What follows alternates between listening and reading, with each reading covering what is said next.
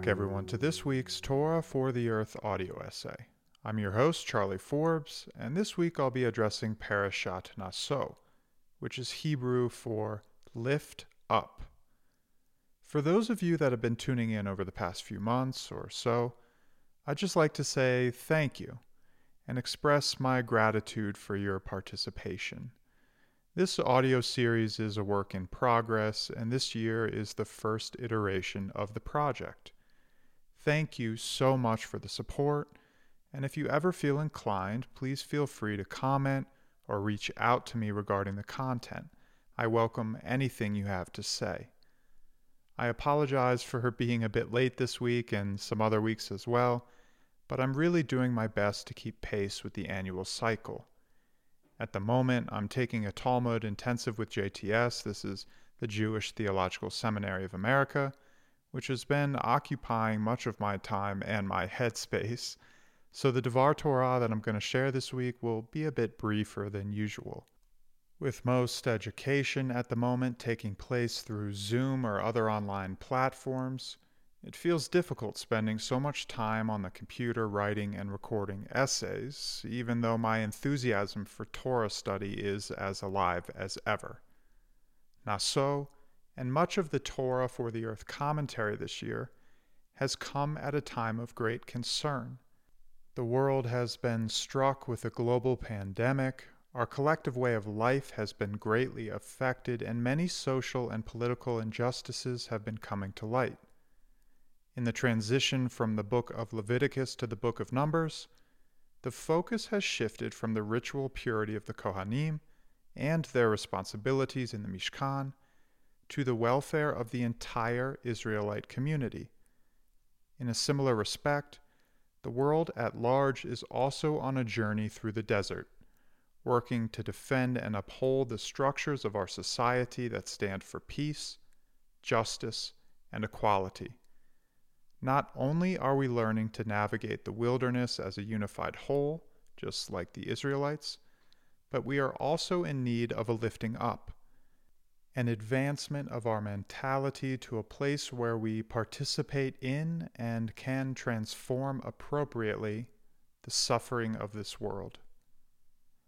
Between Parashat Bamidbar and Parashat Naso, we have also celebrated Shavuot. This is the holiday that honors the giving of the Torah at Sinai.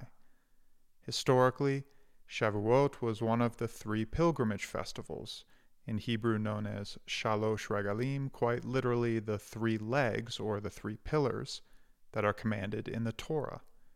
In English, Shavuot is referred to as the Festival of Weeks. It comes after the seven week period of Sefirat HaOmer, whereby we are continuously meditating on the integrity of our character and the soundness of our relationship with God.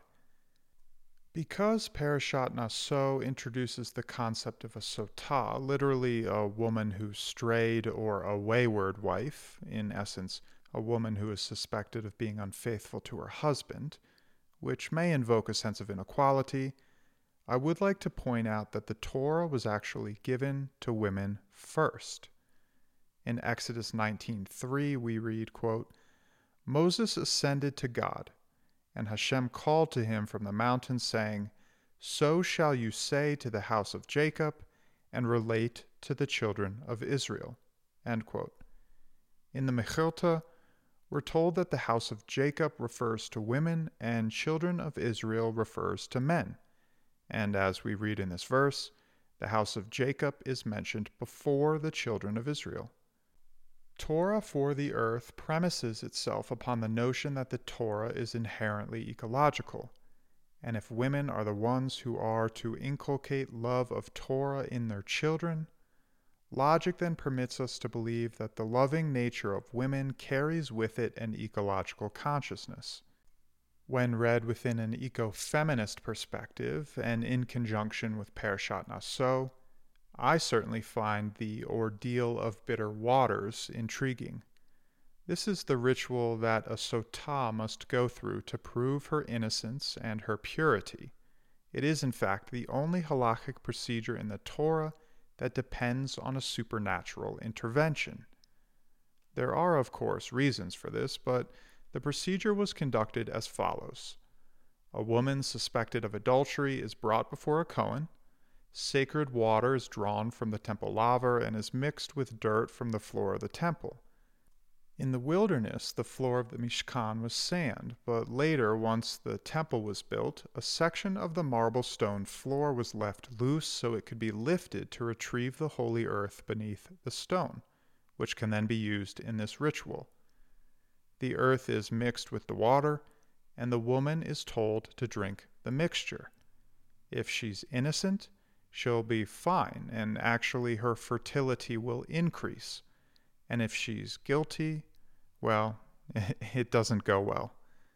The notion here, though, that a woman's purity and fertility correlates to her capacity to ingest two sacred elementals is certainly ecologically intriguing. There is, as one might imagine, a debate about whether this ritual protected women or placed them in a vulnerable situation. But what I'd like to highlight is the connection between the earth and the deliverance of justice, and the partnership between women and the revelation of divinity. These are important associations for us to keep in mind as we're learning to seek justice for the earth and hold space for the voices of women that have been oppressed and marginalized for centuries. There are two more parts to this parashah that I'd like to address the law of the Nazir, which follows the descriptions of the Sotah, and the priestly blessings. A Nazir takes a vow to abstain from wine, not cut their hair, and not come in contact with a dead person.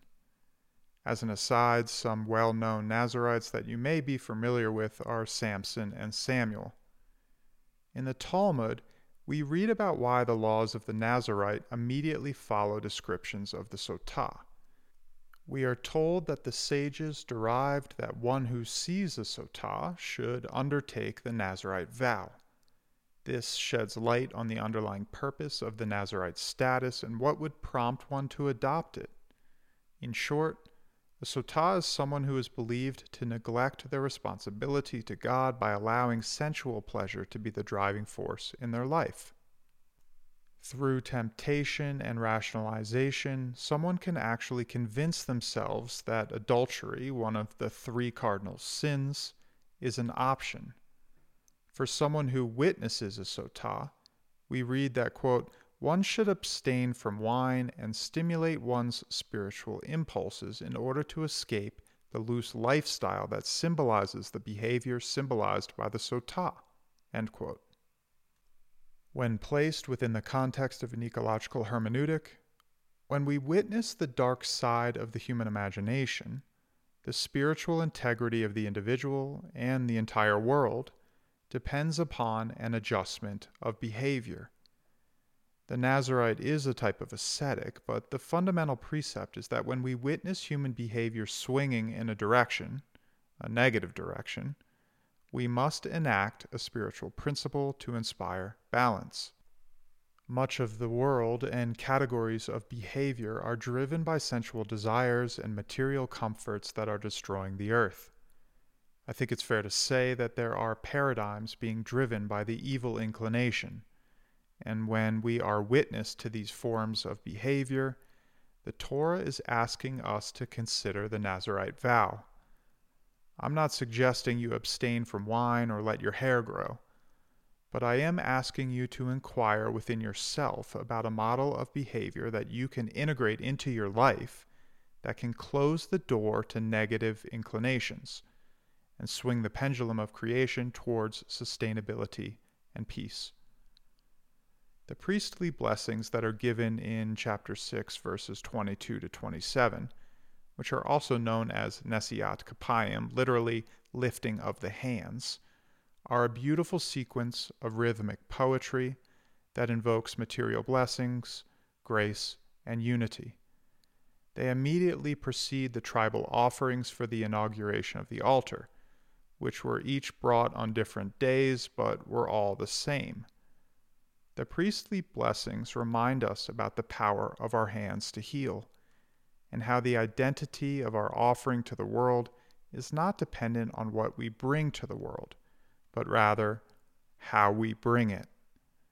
Don't worry so much about a thing you can bring for change. Lift up your sleeves, use your hands, and don't be afraid to receive a blessing. The whole world is in need of one right now. Thank you all for listening. It's all for now, and I'll catch you next week.